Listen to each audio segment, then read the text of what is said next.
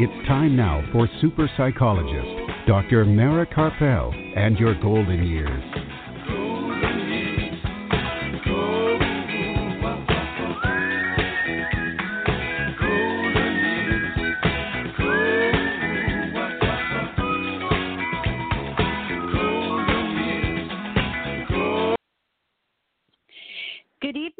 Welcome to Dr. Mara Karpel and Your Golden Years right here on blogtalkradio.com and on drmarakarpel.com every Sunday evening at 5 p.m. Central Time, 6 p.m. Eastern Time.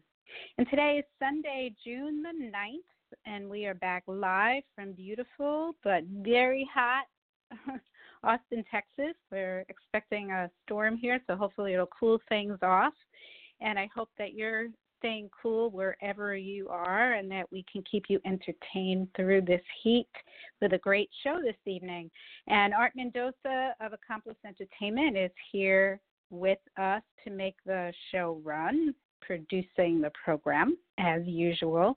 And in a little while after the break, we'll be joined from New York City by certified holistic health coach Loretta Lorden, and she'll be discussing holistic health and recreating life after caregiving. So that's a really important topic. What do you do when your caregiving is over? Finding yourself. So she's going to discuss that from a holistic health perspective. And later in the program, also joining us from New York City, a singer whom I had a chance to see perform while I was in New York last month will be joining us, and that's Reginald Proctor, who goes by the stage name Teddy Houston. And he'll join us to discuss his life in music, and we'll be playing some of his original tunes. And also along the way, I'll give another sneak peek into my book. Last week, I didn't really get to discuss the full topic. Um, I want to talk about the topic of compassion and I want to discuss it in terms of compassion as an act of courage and a way to increase our passion. And that's a little sneak peek of my book, The Passionate Life. And I'll also be discussing some of my reflections. Last week was my birthday and number 57. And I started reflecting on that and thinking about what what I need to do to make sure to have a passionate life going forward. And I think that this could be helpful for anybody who wants to live a passionate life no matter your age. And throughout this evening's program, we will have time to take your questions. So if you have any questions or comments for me or for my guests, please feel free to give a call. The toll free number is 855 345 4720. That's 855 345 4720. Or you can email your questions to me and I will read them on the air to my guests. And my email address is Dr. Mara, that's D R M A R A, at drmarakarpel.com. D R M A R A K A R P E L.com. And if you do have questions for my guests, um, be sure to call or email while they are still on the line so that you can ask the questions on the air.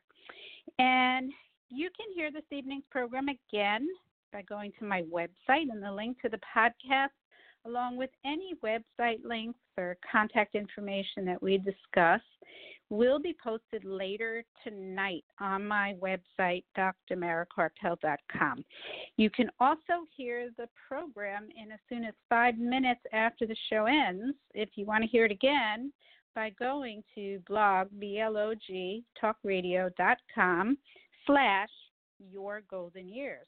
You can also hear all of the previous programs that we have done here on Blog Talk Radio in the last five plus years by going to that same website, Blog Talk Radio, BLOG talkradio.com slash your golden years. And all of the shows are, are there and you can hear every single one of them. And you can do a search for topics or guests if you like. You can also hear all of those shows on my website. And if you go to my website, drmarakarpel.com, you'll not just be able to hear the shows, but you can see all the contact information and the website links and all of that from each of the shows. And since we've been on the air for seven years, you can also see the information from the previous two years when we were on local Austin radio. You can also read all of my blogs that I've written for Huffington Post and Arianna Huffington's Thrive Global. If you go to my website, you can watch videos of interviews that I've done with guests who are live here in Austin that met with me in the studio to do the program, and information about my book, my upcoming course, and other interviews and, and videos that you might find interesting. So, if you want to just have a one stop shop, go to my website, drmarakarpel.com, D R M A R A K A R P E L.com.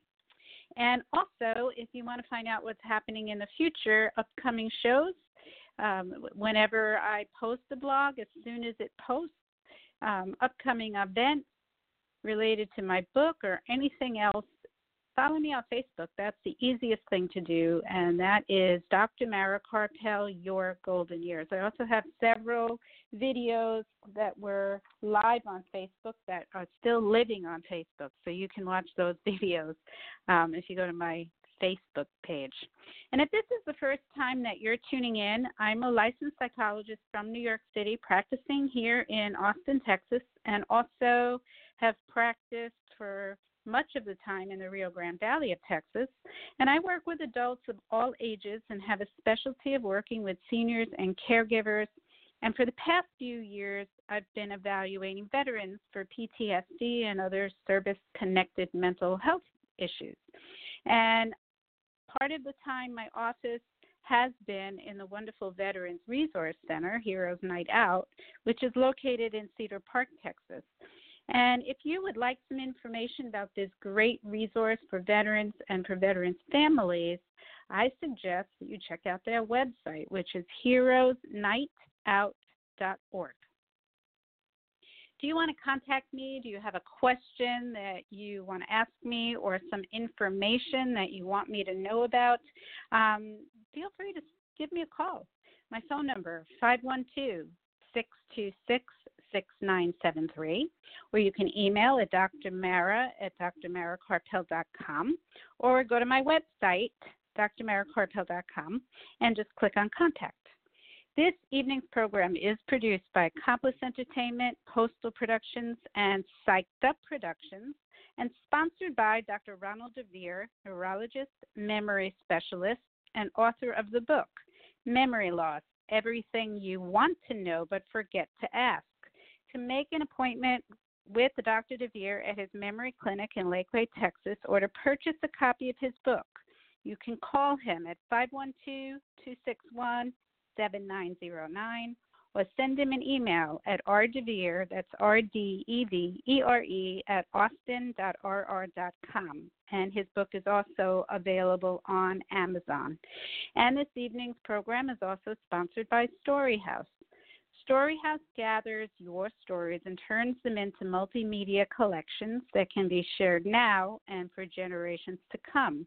Have Storyhouse over to conduct a private interview in your home or invite them to your next big event or family reunion.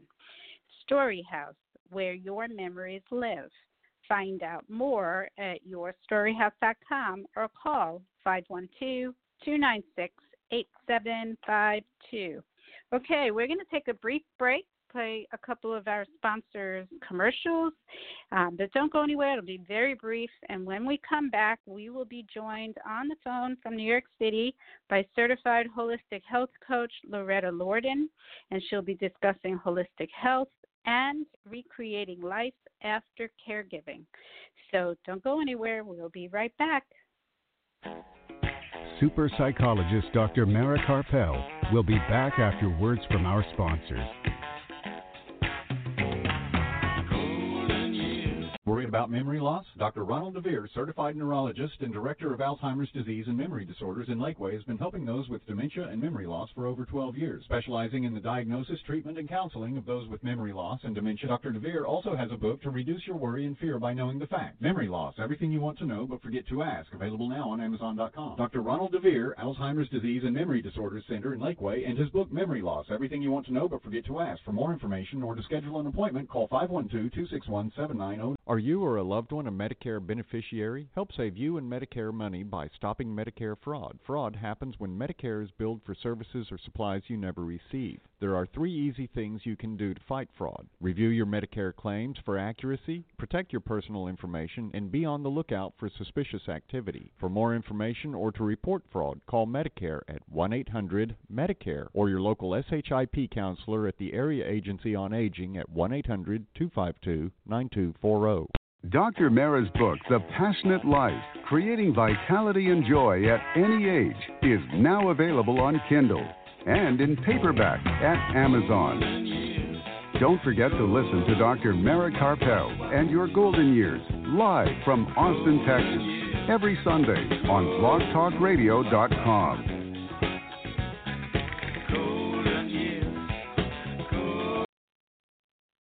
And we're back. If you're just joining us, this is Dr. Mara Karpel and your golden years right here on blogtalkradio.com and on drmarakarpel.com.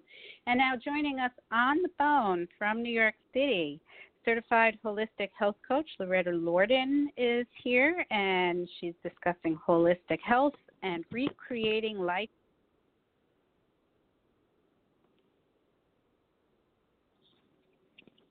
Welcome, Loretta.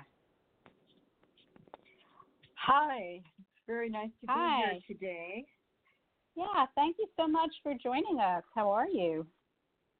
I'm good, thank you, and thank you for having me on your show. So, so Loretta, um, why don't we start off with just talking a little bit about your background, and then we'll get into the topic. Okay. I am a certified holistic health coach, and I live in New York City, and I was trained by the Institute of Integrative Nutrition. I spent um, years with clients helping them do things like lose weight and have more of a healthy lifestyle and make better choices for themselves in in their career, in their relationships, and in their diet, and in other areas of life. Mhm. Okay. I, Are you still? Okay, go on. Um, okay, I've um, so I'm, I started off uh, doing this because I always found myself in a position of being able and wanting to help people, and that has led me to to this career. I am Mhm. now in a, a stage of life where I'm changing. My um, I was a caregiver for my mother for about six and a half years, and after the training, it was important for me to think about life and balance and what's important. There is areas of life um, which get neglected when one becomes a caregiver. It is um, unexpected because as we care for our loved ones, more and more of our own lives become smaller and less significant because our focus is on the loved one and the needs that they have. So right. I so what happened is over time I was my life became smaller and smaller as I focused on the joys and the rewards of caring for a loved one as she went through the aging process. This is Mhm. something that's common around people in midlife. Uh, they, it can either be a loved one, a partner, sometimes a child, or more often than not, aging parents. So this was something that I stepped into, and um, as time went on, I my life was became more and more out of balance as a caregiver um, because of the focus on the loved one and the medical care and all the emotional needs and that come about when you're caring for another person. so with with my health coaching background, um, I was able to really balance that as best I could by every morning starting my day thinking about the things I was grateful for. I did Mhm. um, gratuity, gratitude exercises, and thinking three things I was grateful in my life, and that would balance me out and nourish me so that I could go forth and do the things necessary for myself. I was still working and at the time as well as caring initially for my parent. I was able to do that and work. As time went on, my focus became more about uh, looking after my mother. So life became out of balance. Right, right. And that's a really, really common issue. I mean, it's really it's hard to keep it in balance. Even you, with all of your training, um, you weren't able to do that. uh, at some point, it, the, the job, the task becomes so demanding for caregivers, and I think a lot of people don't realize how much um, the caregiver is giving because they focus on the person who is aging or ill, and the caregiver is the one that's really the foundation of that support on a daily basis. With that being said, um, as time went on, um, time uh, took its toll, and uh, my mother eventually passed away. And at that point, so much of my life, and even with my background in holistic health care and uh, being an integrative health coach, I became out of balance, and my focus had been so much on the caregiving that I lost my own identity. I lost Mhm. my sense of who I was in the world, what was important to me now, who was I now without my parent, who was I now in the world without this this foundation of my life that had been there since birth. And that was a very unstabilizing experience because I'd always been really strong, confident, self sufficient, independent, um, adventuresome world traveler. And now I was sort of with this huge void that I wasn't quite sure how to fill again because I lost touch with sides of myself. So Right. in order to re what what was really important for me is to regain, and I'm sharing this with other caregivers and maybe those who are in the process of losing a loved one or caring for a loved one, or maybe they've already lost a loved one, is to really connect with your passion. What's important to you? What gave you joy? What made you happy in life? Um, when did you feel most alive? What are your favorite colors? Do flowers, mountains, going to the beach, going for walks in the country, whatever it is that reconnects you to that part of yourself that has become a stranger due to caregiving. I was fortunate enough to uh, be invited to Europe, and I love to travel, and it was something I hadn't done for many years. Um, and so I I leaped at the chance, and I wound up uh, going to France and Italy, which I've never been to Italy, and a little part of uh, went through Switzerland and northern France, and was on a boat, and it was so magical. It was a it was sort of a gift from the universe. It felt like after having taken care of my mother for so long, it was just like a dream, and because I was not myself, it was almost like I was watching a television show or, or a movie. I was going Mm. through these amazing experiences, and it had a surreal feeling to it. I I was smiling, I was joking, but it was still like a dream. And then I came home and I was confronted with the aftermath of okay, now I'm back to my life, needing to clean up the odds and end pieces of um, someone else's life, whether it's emptying an apartment, getting final finances in order, um, whatever it is. I was confronted Right. with that. And, and that took another sort of a dip in in um, reconnecting me with all that I've gone through. But I was strong enough to say I needed to reconnect with nature and people. So if the holidays were coming up, I knew I didn't want to stay in New York because of all my childhood memories, and I was booked a flight out to the West Coast, and I visited.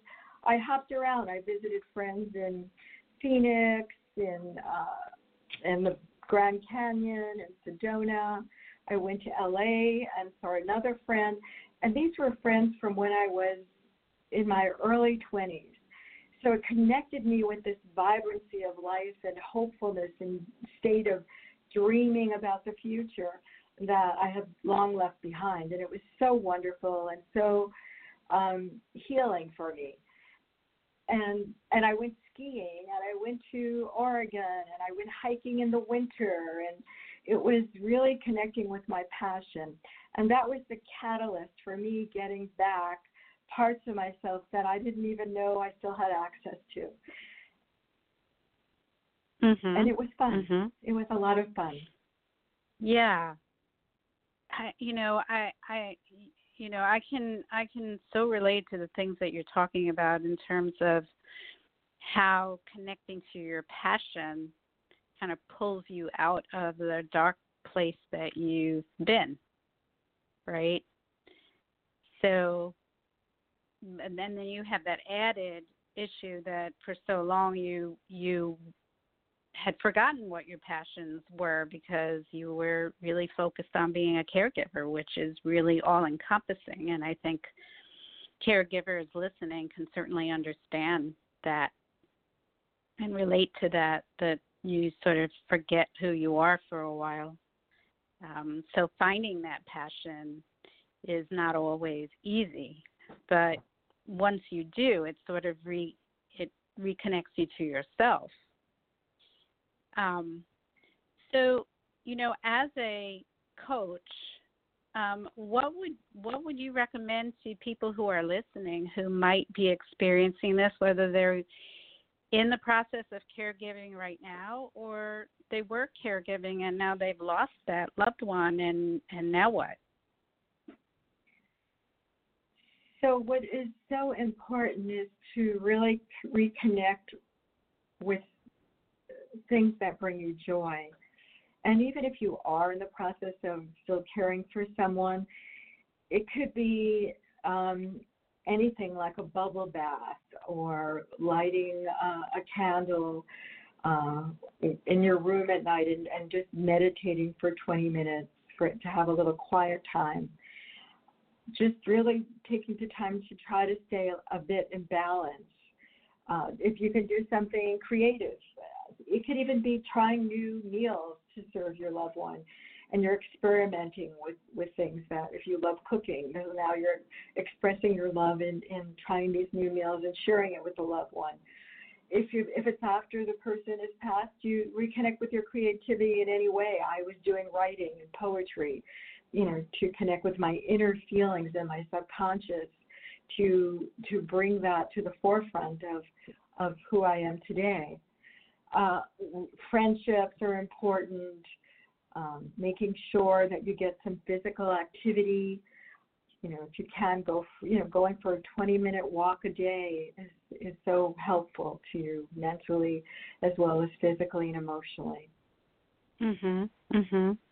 And you and, mentioned earlier about connecting with other people who are either caregivers or or were caregivers did you know um, was that something that you were able to find in a group or you know how did how did you how were you able to connect with caregivers I was in a couple of caregiver groups, and I actually found um, an, an, an excellent one. The second group was very, for me, productive. The first caregiver group was about people venting their exhaustion and frustrations with you know, trying to get the proper care for their loved one. And for me, that was not, I didn't really want to vent. I didn't find that empowering. And I found being empowered, whether it's love from friends, um, just a call checking in, or, or someone sending you flowers, or anything that's supportive of you is really important. So I found this other caregiver group, and it was phenomenal They had um, legal aid that would come in and answer our questions on elder law, you know, how to get the Mm. finances in order Mhm. for your loved one, which is critical. And finances are also a very important part of holistic health because if that's out of balance, you're going to have stress and worry and not sleep well, and it will it will affect your health. So being being prepared and knowing answers or questions to ask, whether you have a trust versus a will, or both for a loved one, or how does a uh, power of attorney work? Is, adorable. If the person passes away, is it still in effect? There's so many things you don't know as a family member or a caregiver. Having a good supportive uh, caregiver group with with useful information is, I think, critical. Mhm. Mhm. Yeah, you know, when I've talked about um finding a caregiver group, I, I have said I've suggested to people that they you know, if they don't like the group that they're in that they try another one because they you're you're you know, you're proof to that that for of that that not it, that all groups are not alike and you might not find one group helpful but you might find another group helpful. Yes, absolutely. And the second group I found, and they had a phenomenal social worker. To this day, she's helped me if I have a question. She is, you know, would do some research and call me back. She really had a lot of commitment and heart uh, and brought that forth in the assistance that she gave me and I'm sure other caregivers. She's just a phenomenal person. Mhm. Mhm. it's important to find the right group and the right environment that can really support you as a caregiver or even if somebody's grieving having a a um, a group a senior center or something that might be able to support you as a, a grieving uh, person Mhm. Mhm.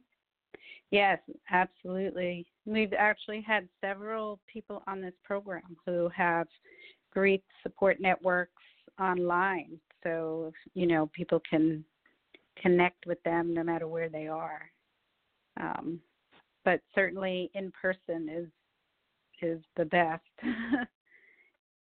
if you can find Yeah, one that you're comfortable with.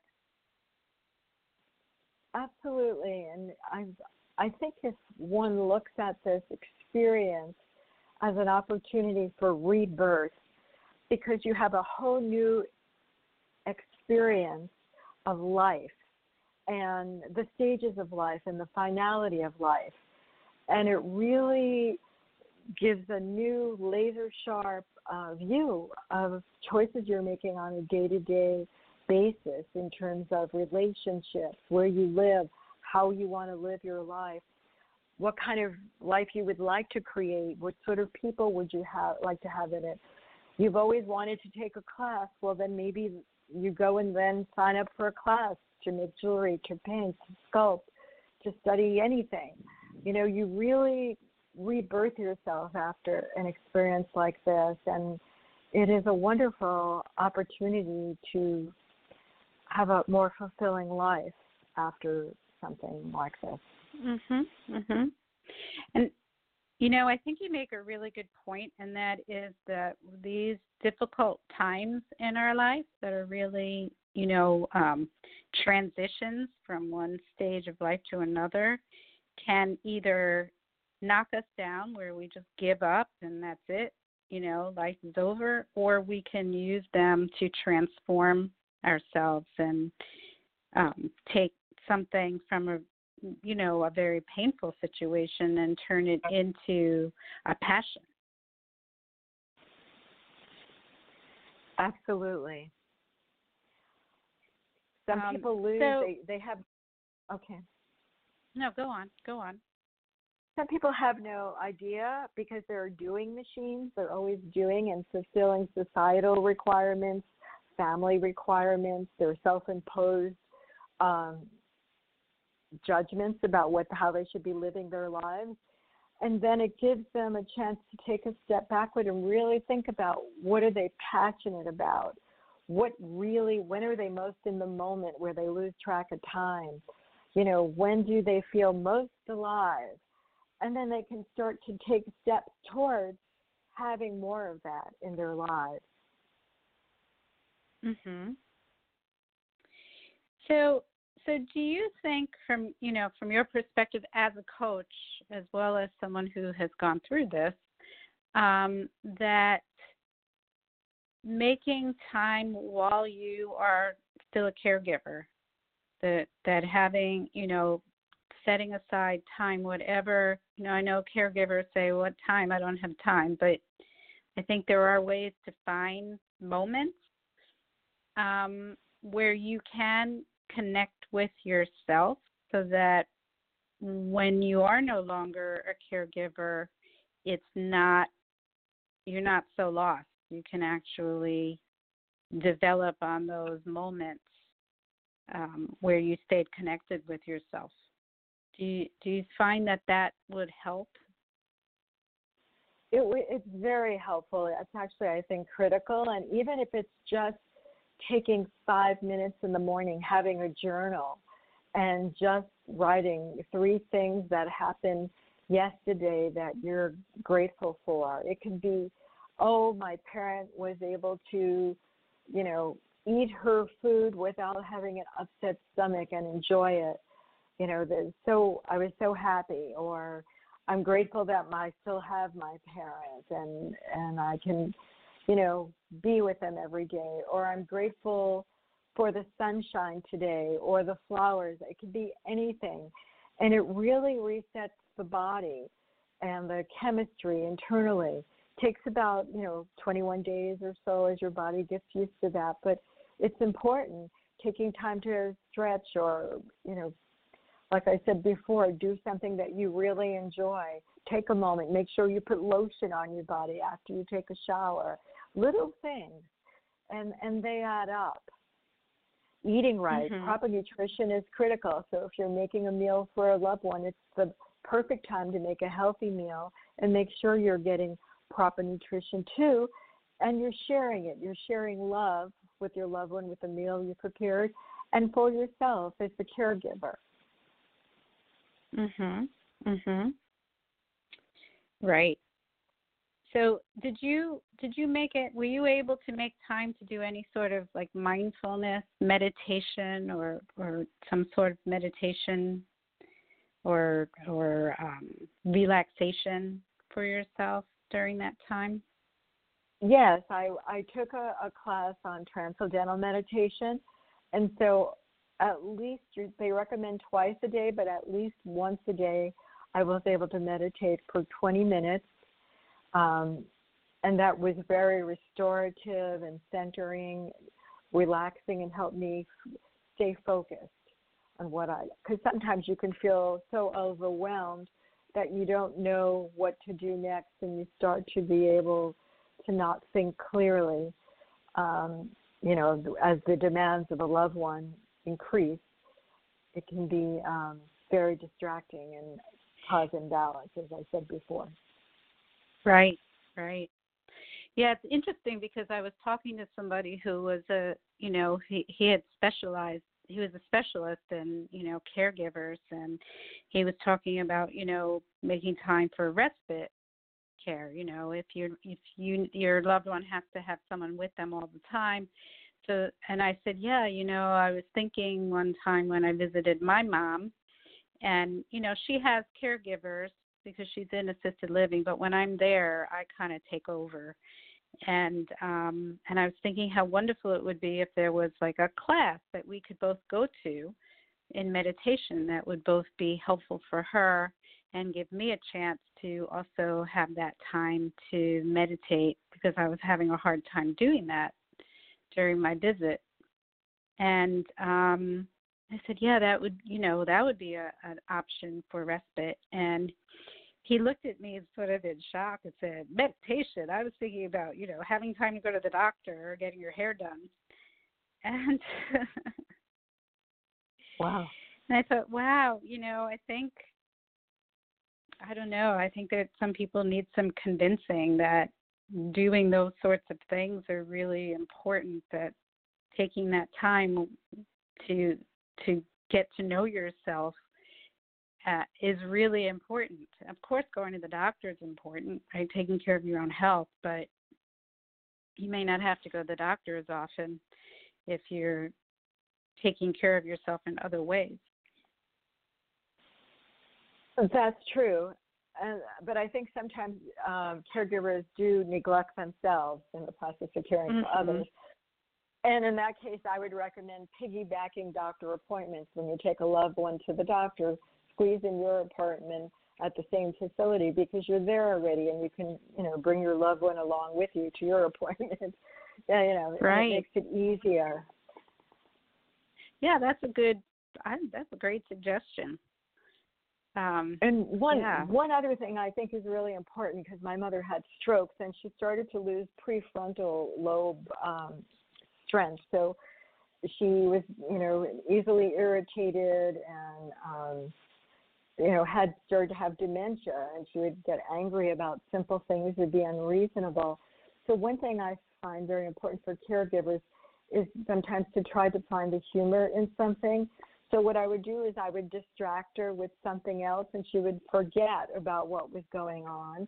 Or if she was upset that she was losing her ability to walk down the hall, worrying about falling, I would have her put her hips on her hands on my hips and we would play choo choo going down the hallway and she would giggle and tell me how crazy I was. But I made it uh-huh. like a game. Yeah, that's great. That's great. Yeah, so you try to lighten up the situation. Well, humor is really, I think, a, a, a very powerful stress relief for both the caregiver and the person that you're caring for, right? And it also helps to bring you closer. Absolutely. Yeah. It's a it's a it's great for your relationship when you can laugh together. And it's very good for your health. And it's very good for your health. I agree. I try to laugh every day. yeah, they even have something now called laughing yoga. uh-huh. Yeah, I think that's an international society actually that, that they have groups all over the world. Uh, yeah, absolutely, they do. So, as a holistic mm-hmm. health coach, you know, there is a, a we call it a circle of life and it looks at all the areas of life and it's it's considered primary foods and what somebody might miss it be missing and how to infuse both joy and satisfaction into your life no matter what your circumstances. So we look at things like spirituality and it could be meditation it could be buddhism it could be organized religion. Um, we look at creativity finances career education, health, physical activity, whether you're cooking at home because the food is more nutritious, what your home environment is like, what your relationships are like, social life, how much joy you have. We look at all areas and see what's out of balance and try to work on the areas where you're not spending enough time and you're dissatisfied with to create more harmony and balance in your life. Mhm. Mhm. So so if people are interested in in being coached by you, are you still doing the coaching? Yes, I am. I do it both on the phone and through through the internet, through video conferencing if they're not located in New York City. Okay. So so how can people contact you and, and find out more about your coaching?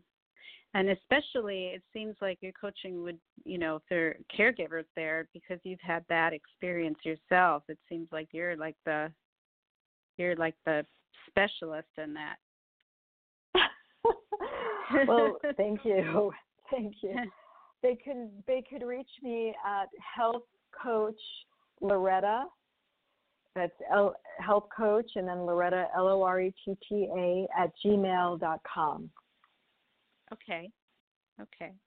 So so they should email you and then you can you can be in contact that way.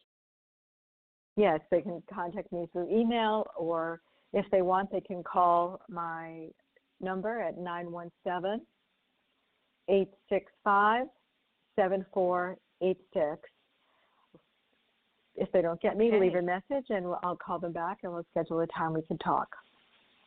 Okay, great. So I'm going to um, post both of those ways of contacting you on my website post about this show later tonight. So if anybody missed it, they don't have to worry about it. They could just go to my website later tonight and it'll be there. Um, okay.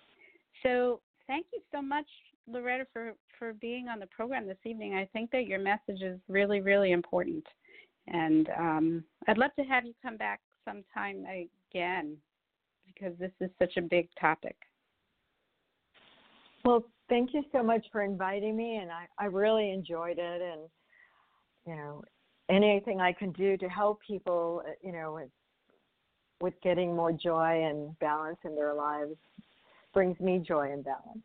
So I look forward to doing it again with you and Great. helping others. Great. Well, thank you, and and you have a good evening. You too. Have a nice We're- evening. Thanks. All right. Bye bye now. Bye bye. All right. We're going to take a quick break. We have lots more to come, so don't go anywhere. We'll be right back. Are you or a loved one a Medicare beneficiary? Help save you and Medicare money by stopping Medicare fraud. Fraud happens when Medicare is billed for services or supplies you never receive. There are three easy things you can do to fight fraud. Review your Medicare claims for accuracy, protect your personal information, and be on the lookout for suspicious activity. For more information or to report fraud, call Medicare at 1 800 Medicare or your local SHIP counselor at the Area Agency on Aging at 1 800 252 9240. Dr. Mara's book, The Passionate Life Creating Vitality and Joy at Any Age, is now available on Kindle and in paperback at Amazon.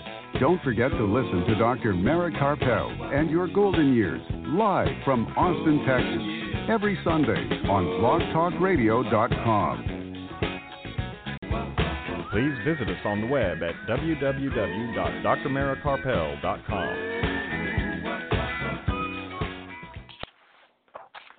All right, and we are back. If you're just joining us, this is Dr. Mara Karpel and Your Golden Years right here on blogtalkradio.com and on drmarakarpel.com.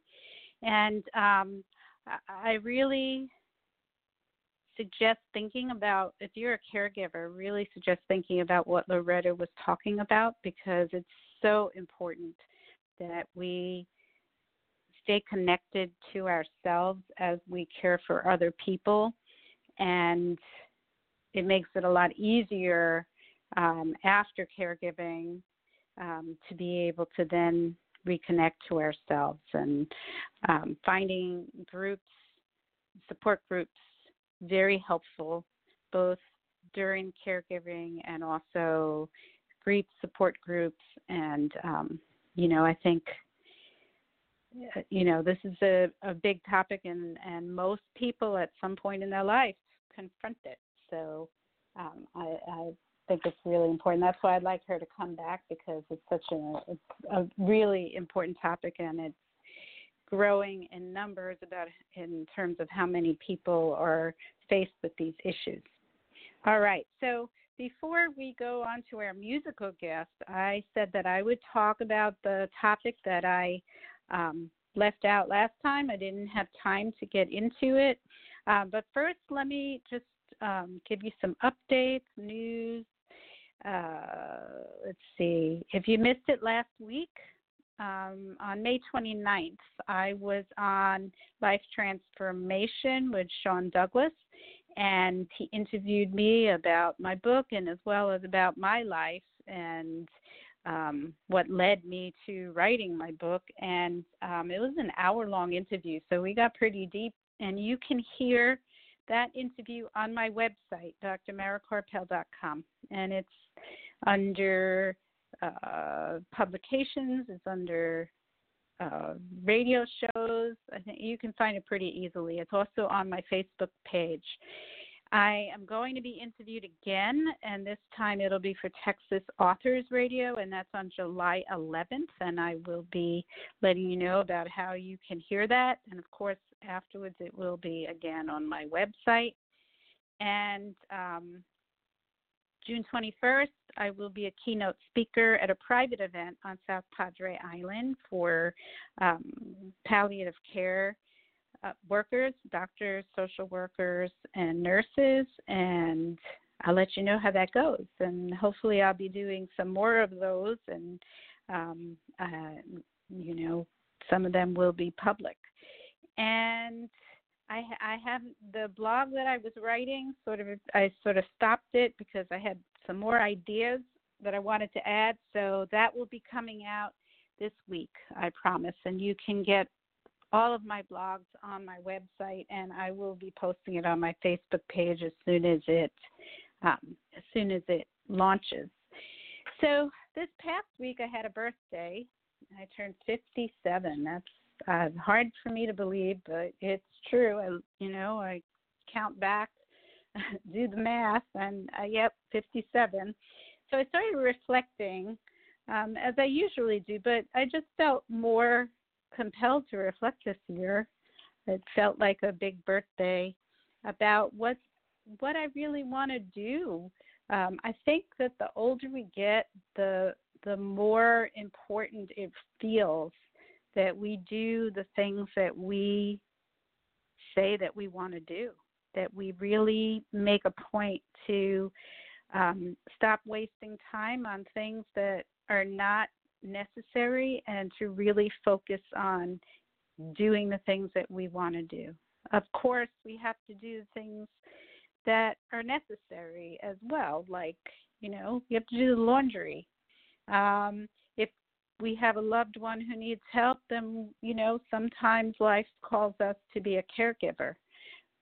But in the middle of that, and in spite of that, it's really important that we focus on some of the passions that we have, just as Loretta spoke about, that having a passion really um, brings us back to ourselves and helps us to um, to live a joyful life, even with stress and difficulties in our life. Um, and I started thinking about, you know, what was really important to me, and the why of you know the actual things that I want to do are less important than the why of what I you know how I want to feel how what I want to contribute so I realized that it's really important to feel centered no matter what I'm doing it's really important to be able to get myself back to the center anytime something kind of throws me for a loop so that I can continue doing whatever it is that I need to or want to do um, in a more focused way and to feel good. Because it, the joy is in the journey, as I keep talking about in terms of living a passionate life. Um, we don't always know. So, if we have a goal, if we have a passion that we want to achieve, we don't know that we're actually going to achieve it we hope we will. We really try very hard to achieve those goals, but sometimes we don't. And if the joy is in the journey, if we're enjoying the process of it, then it really doesn't matter if we don't achieve it in the end because we've enjoyed the journey.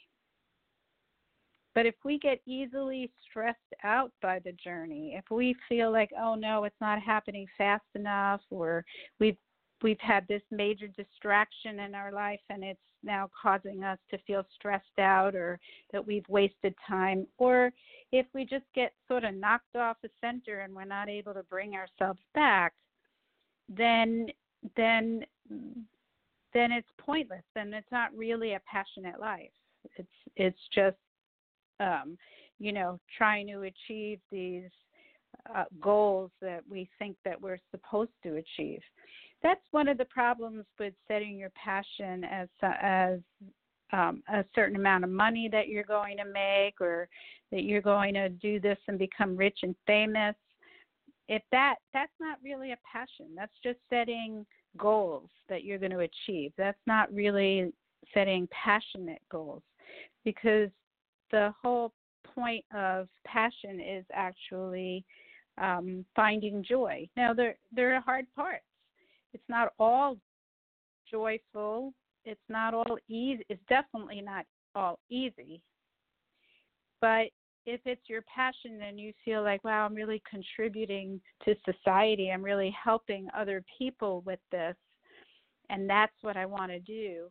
Um, I'm I'm getting to express my creativity. I'm getting to explore and meet new people and see learn new things and see new places. Then um, then the work is worth it. Then it doesn't feel like work. Um, it can be hard, but it doesn't feel like work. So that's sort of where I'm at, and and it really I want to be more focused on living what I have put out there, what my message is, what my book is about, living a passionate life. That I want to do that and anytime I get knocked off of that, I want to bring myself back. I've been reading a great book by Michael Singer. He wrote the book The Untethered Soul, that was a bestseller on, in the New York Times. And it's really about finding that center all the time and not letting uh, letting ourselves get hooked by by things that upset us, by things that trigger our pain that we can use those triggers to sort of um, release the pain. But when we get hooked into it and we start going down that rabbit hole of responding in pain, then we just create more pain and more pain and more pain. And if we react with, in an angry way, we get anger back, and it just continues. And if we just keep doing it long enough, we can go so far down that rabbit hole that we can't get back and that was sort of lost and um, we don't really even know where our passion lies anymore.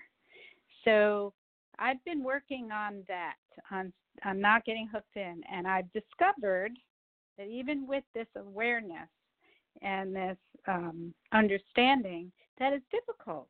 I know it's difficult to not be triggered, um, but the more that we are aware and the more that we can sit back and real, realize that we are not our thoughts, we are the observer of our thoughts. So that's where mindfulness meditation comes in, and I do recommend, um, you know, reading on mindfulness meditation or downloading some uh, some YouTube videos or you know free online videos or audios of doing of doing a mindfulness meditation. I've written about it in my book as well.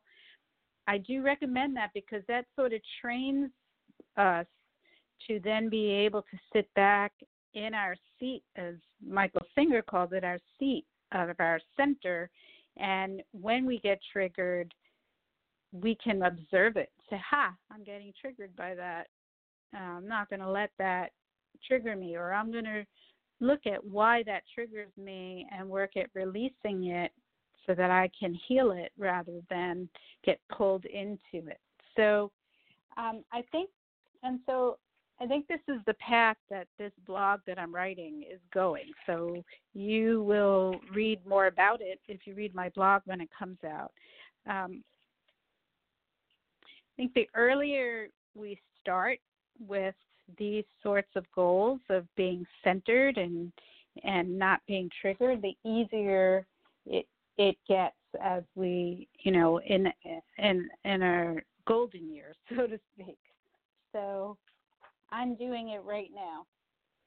And I, you know, so that brings me to the topic of compassion, which is the topic I said I would speak about. And and compassion is really uh, a, another aspect of this same thing. That when we have compassion, it brings us to our center because it keeps us from feeling anger and blaming, and we can actually look at people in a compassionate way and realize that you know that they're in pain when they do certain things and and having compassion and so this is from another author um, albert flynn de silver he wrote the book writing as a path to awakening and i had read his book and i was doing one of his meditations that he has online and what he said really struck me um, that compassion is a courageous act. And it really is, because as I've said, um, when I've spoken about compassion before, that compassion is really difficult. It's painful. And in fact, the Latin meaning of the word compassion is co suffering. And we might feel the pain of the person that we have compassion for. And and that's okay. It's okay to feel pain. It's what we don't want to do is to get pulled down where we're only feeling pain. We can feel pain and we can step back and be the observer of that pain. And we don't have to get pulled into it and have our whole life be painful. But we can feel that person's pain and with with that feeling of that person's pain, we can be more helpful for them to ease their pain. We can do things that can help ease their pain, even showing our understanding. That's the minimal that we can do is understanding another person's pain and letting them know, I I hear you. I understand what you're saying.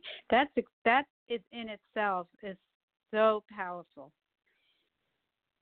But also not increasing someone's pain. So, you know, people that are far away that we don't have you know contact with people that we don't know people who are different from us.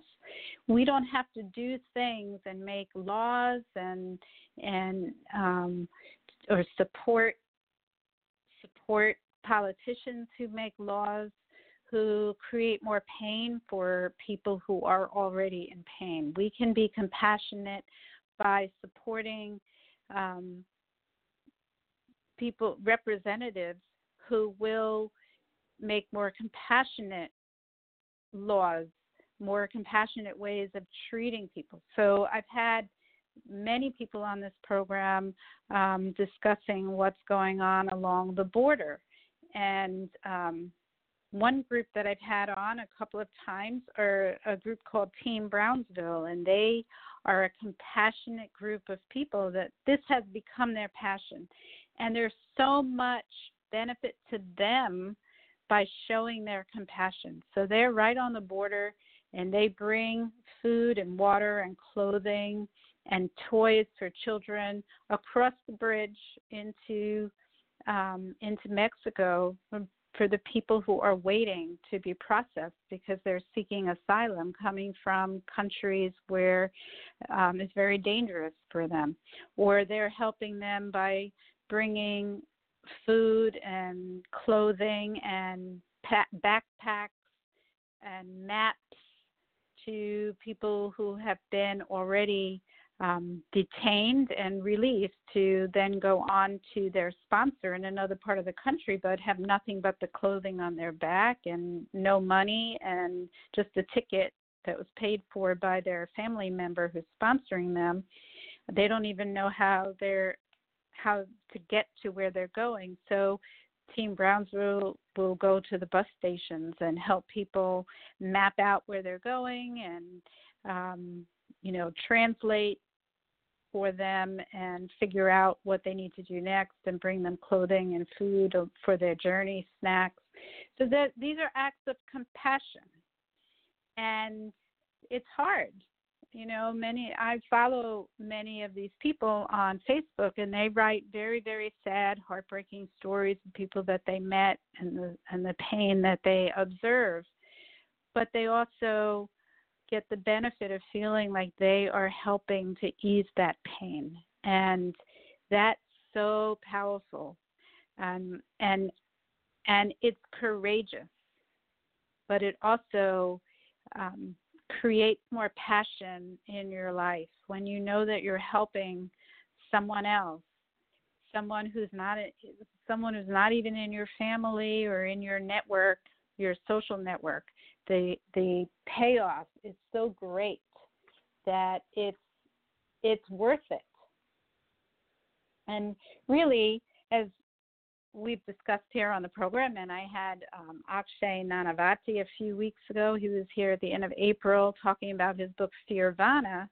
That having courage and doing something that you may have some fear about or that you know is going to be painful, but doing it anyway is actually um, more rewarding than trying to follow a passion that has no pain or fear involved. If there's no struggle, as he calls it, a worthy struggle, if there's no struggle involved, then the likelihood is that it's not you're not really going to receive that much benefit of, and that much deep passion about it. There has to be a little bit of a struggle for you to feel passion. And that's just a fact of life. Um, so I recently I had decided to talk about this topic that I've talked about many times, and it's been it is in my book, and I've written blogs about compassion. The reason I decided to talk about it is because there was um, some new research that I read about compassion, and so I read this article called "The Three Insights from the Cutting Edge of Compassion Research," and it was a conference called The Science of Compassion Origins, Measures, and Interventions. And here are the three key insights that came out.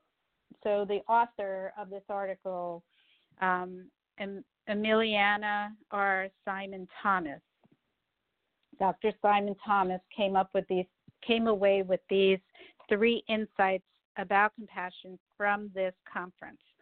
Number one is that compassion is push pull. Um, it and she writes, it turns out that feeling safe is a precondition to activating biological systems that promote compassion. In the face of another person's suffering, the biological mechanisms that drive our nurturing and caregiver, care, caregiving can only come online if our more habitual self preservation and vigilance to threat systems are not monopolizing the spotlight. So, while it is important to have some level of struggle involved, we can't feel like we're completely threatened or it's very difficult for us to feel compassion. Um, so, in the other direction, having a genetic disposition and life history that led to a strong sense of social support, trust, and safety puts your self preservation impulses at ease and opens the door to, for you to feel compassion. So if you had a life where you felt that you were supported and you didn't feel always that you were in danger, that you felt that that you were pretty safe and that you can handle yourself in most situations, you're less likely to have that fear monopolizing you so that you can be more compassionate um, and that we can relax that self preservation um, system if we find ourselves feeling like we're always in danger and by training our brains for compassion. So, there is actually a way to train our brains in compassion, and there is a course that was offered at Emory University in training ourselves to feel compassion. And they found that through this training, it lowered stress hormones in the blood and saliva of people who spent time doing compassion exercises. So, what did the compassion exercises consist of? Well, number one, mindfulness training. So, as I just spoke about, so doing mindfulness meditation, moment to moment awareness of your body and your mind turns out to be a common theme across training for compassion.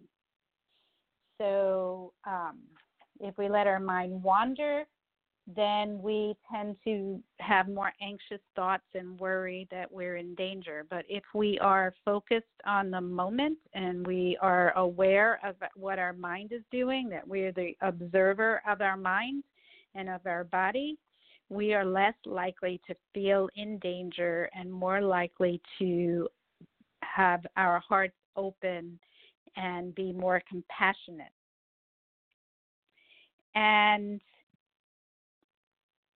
what was found, and this supports what I've been saying, is that our brain likes helping other people more than helping ourselves. So when they looked at an MRI of people's brains, they found that oxygen neurons were which which stimulate the pleasure systems in our brains actually are increased when we help other people. So, for example, extending compassion toward others biases our brain to glean more positive information from the world. So we actually feel good. It has what's called a carryover effect. So we start to feel good in other situations. We have that warm glow after we have helped someone so that everything looks more beautiful and we feel happier. We have that, and I've talked about that as a feeling of elevation. Um, so when we help other people, it helps us to enjoy our life more and have more compassion. So I found a practice on expanding your compassion um, by mindfulness teacher Donald Altman, and he calls it expand your compassion container practice.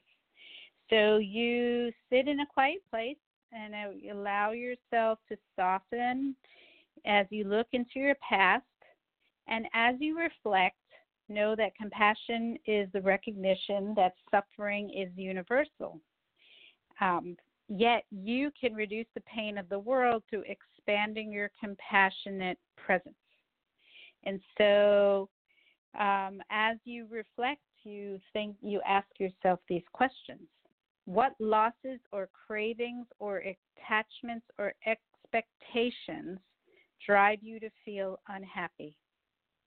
And how can you begin by having compassion for yourself, for your own struggles and difficulties? So you need to have compassion for yourself in order to be open to have compassion for others. And then ask, knowing that all humans are subject to frailty and loss, how can you be present in a more compassionate way with others today as you go out into the world? How can you be less judgmental of others? Doing nothing more than just sharing your full presence, understanding, and empathy.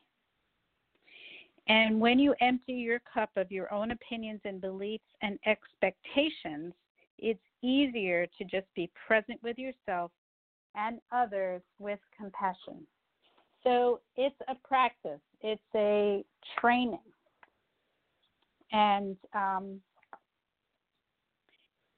you know, as I've mentioned previously and as I wrote about in my book, you can train yourself by just practicing random acts of kindness and then noticing how good it makes you feel after you perform a random act of kindness. Um, there are several health benefits to generosity and being generous of spirit. Um, volunteers have been found to have less physical pain and symptoms of chronic diseases, lower blood pressure, lower stomach acid, lower cholesterol levels, and increased immune systems.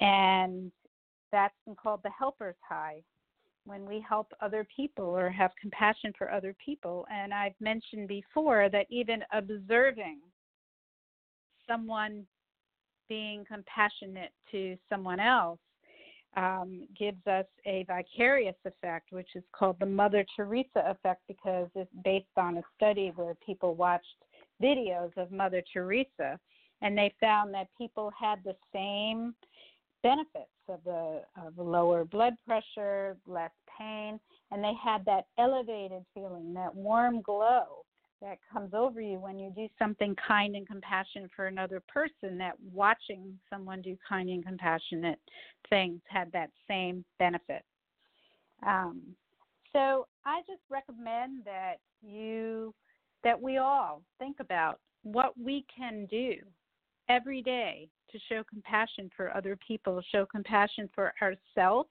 and show compassion for other people, people that we don't even know.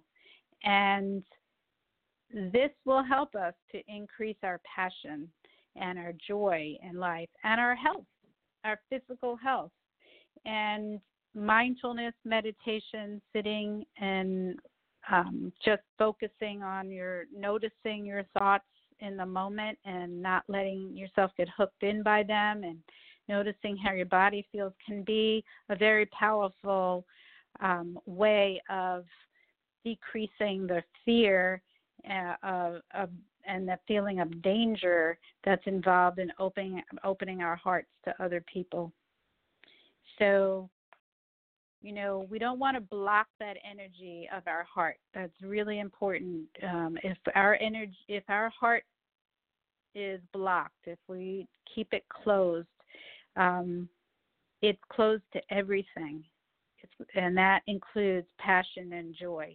So it's important to open our hearts even in situations that feel a little bit dangerous or or foreign to us. All right. So on that note, we're going to take a quick break. We're going to play the music of our next guest who's coming up in just a few moments. We have um, Reginald Proctor, who goes by the stage name of Teddy Houston. He'll be joining us from New York, and now we're going to play a little of his music.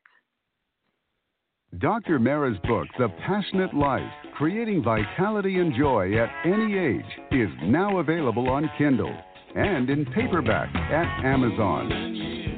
Don't forget to listen to Dr. Mara Karpel and Your Golden Years live from Austin, Texas, every Sunday on blogtalkradio.com. Please visit us on the web at www.drmarakarpel.com.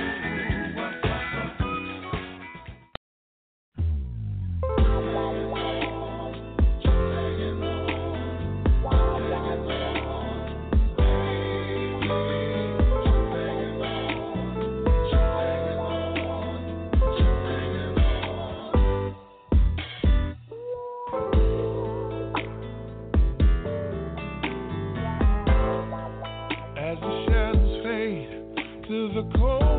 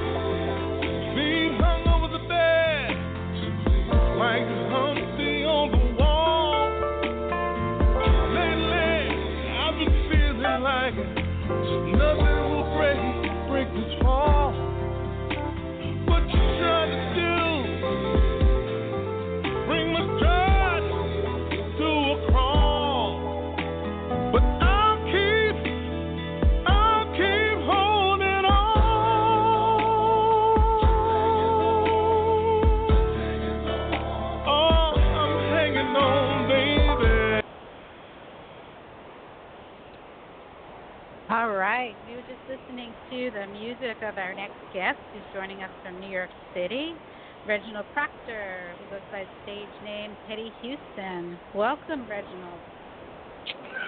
Thank you so much, Dr. Mara. How are you? I'm okay. Great to speak to you this evening. I just want to mention we're just hanging on right here because it looks like we're going to have a big storm. So hopefully we oh, won't oh, get really? knocked off. But yeah, the the Okay. storm clouds are rolling in. So you know how it is here in Texas. I do know how it is, and you know I sympathize with you guys because right now, uh, here on the East Coast, we have I think it's about 72 degrees, very low humidity, Oh, nice. a nice, nice breeze, very nice. Oh, you're trying to make us feel bad. so, so Reginald, I have the I I got to hear you perform um, when I was in New York last month, and I thoroughly enjoyed your performance, and so I'm so glad that you were able to make it this evening. And um, so maybe you can fill us in a little bit on your musical background. Oh, sure, sure I can. Um, well, let's see. I've been singing for what seems like forever um, you know, just started singing around the house with uh, my brothers and my sisters. And um, so when I was about eight years old, I sang my first duet with my sister in church, the first lead that I did. And then I just uh, continued to sing. And then um, I think when I was about, started kind of late. So I think when I was about 20, by 20, uh, by 26, 27, uh, the karaoke craze hit. So I started doing uh, karaoke with a friend of mine here in the city. And uh, one night I was in a club and I was doing a song. Song and after I finished, this guy and his girl they came over to me and uh, so they said to me, "Man, you know we really enjoyed your singing." So I said, "Thank you." So the guy said, "No, you don't understand. He said, "We really, really enjoyed your singing." So I said, "Yeah, I appreciate that. Thank you."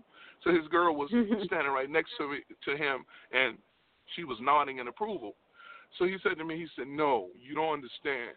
What I'm saying to you is that we could make love to your singing all night long." I looked at him and I looked at her, and and she was nodding in approval. So I was like, wow, that. So I thought about it. I said, that's some kind of compliment.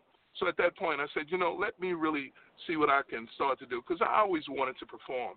So from then, uh, me and my little brother started writing, and I started getting out doing showcases, and I did a single, you know, did some local stuff, and then decided to um, to do my CD, and um, you know, we did the CD, we put it out, and I've been fortunate enough to do some traveling and uh, to do um, some of my music, you know, and uh, currently what I'm doing now, I'm doing a lot of um, senior circuits, uh, you know, some of the uh, some of the assisted living um, senior Mhm. places, which is where you saw me.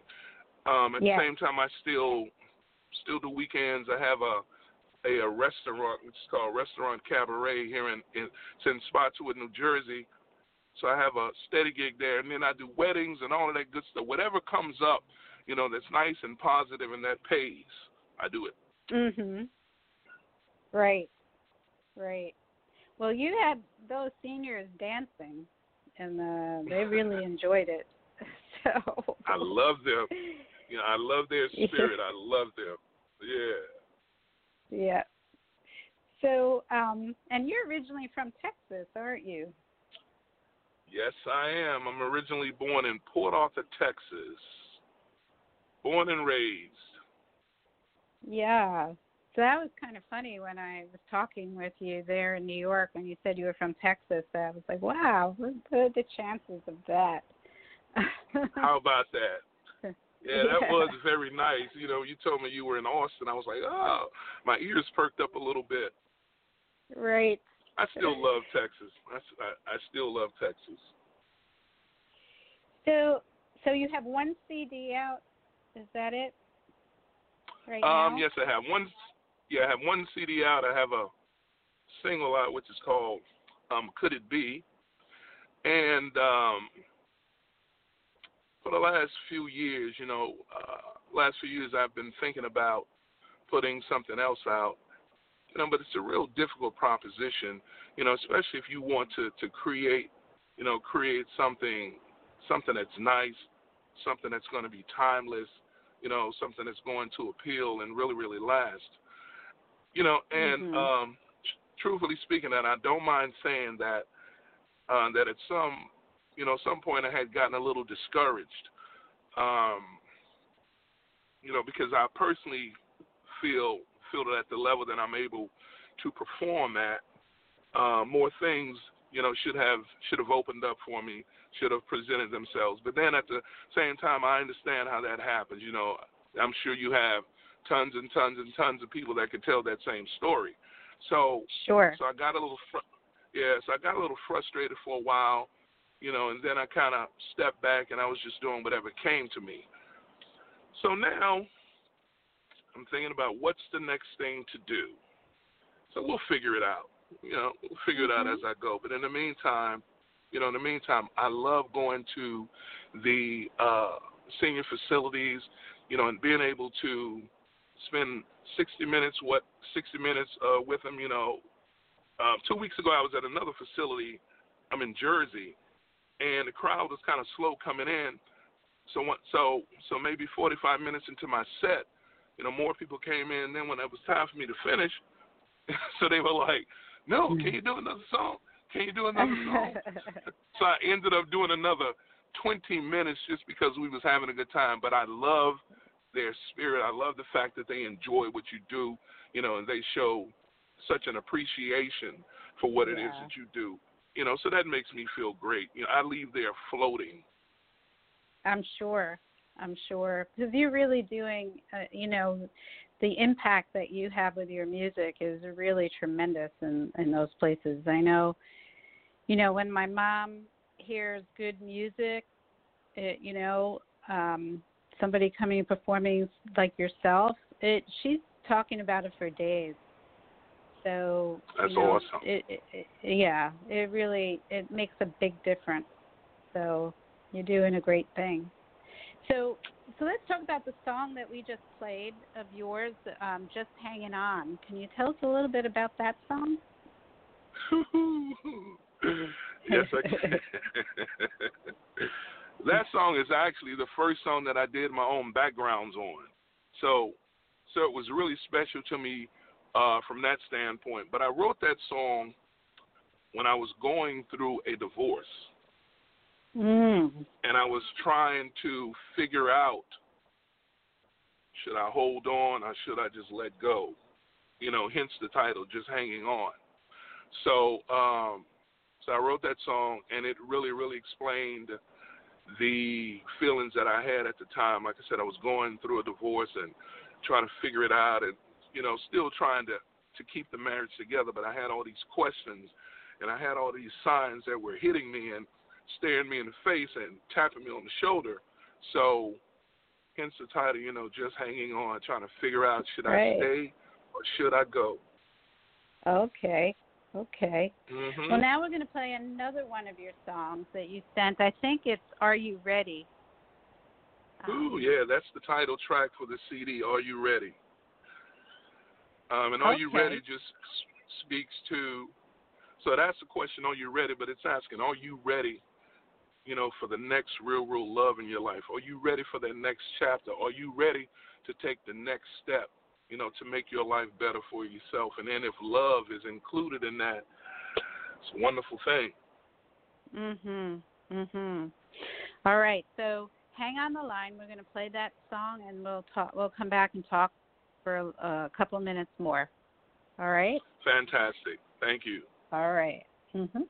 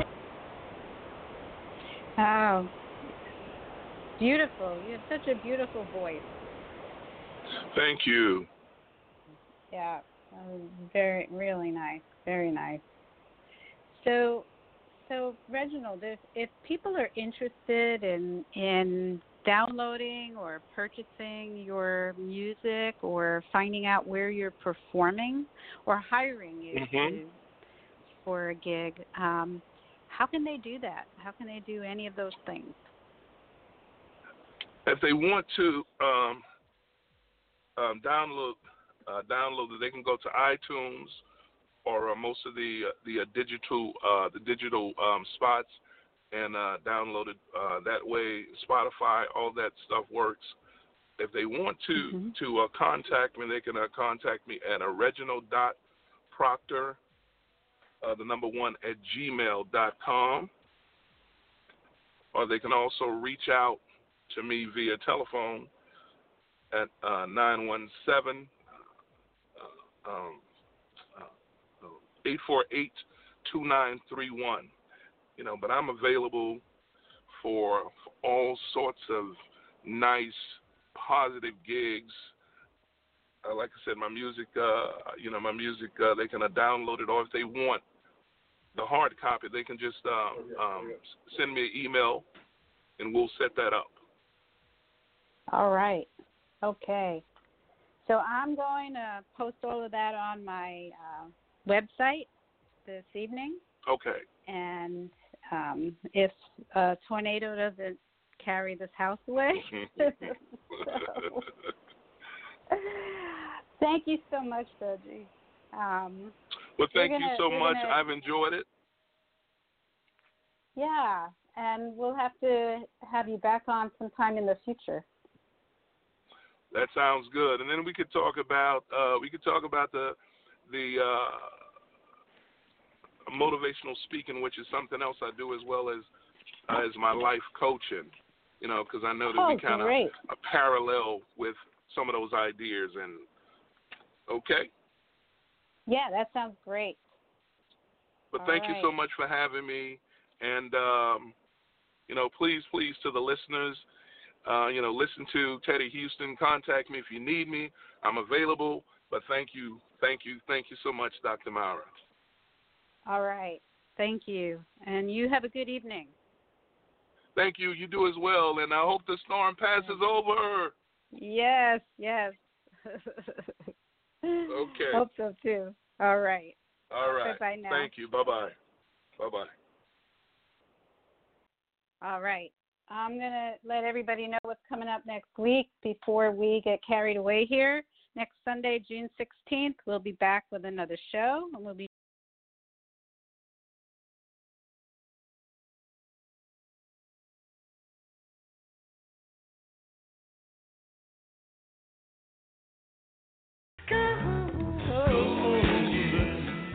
guidance offered by Dr. Karpel is not intended to replace the advice of your own physician or mental health specialist. Neither Dr. Karpel, her sponsors, nor this station assumes responsibility for the misuse of any of the information given on this show. With LuckyLand Slots, you can get lucky just about anywhere. Dearly beloved, we are gathered here today to. Has anyone seen the bride and groom? Sorry, sorry, we're here. We were getting lucky in the limo and we lost track of time. No, Lucky Land Casino, with cash prizes that add up quicker than a guest registry. In that case, I pronounce you lucky. Play for free at LuckyLandSlots.com. Daily bonuses are waiting. No purchase necessary. Void where prohibited by law. 18 plus. Terms and conditions apply. See website for details.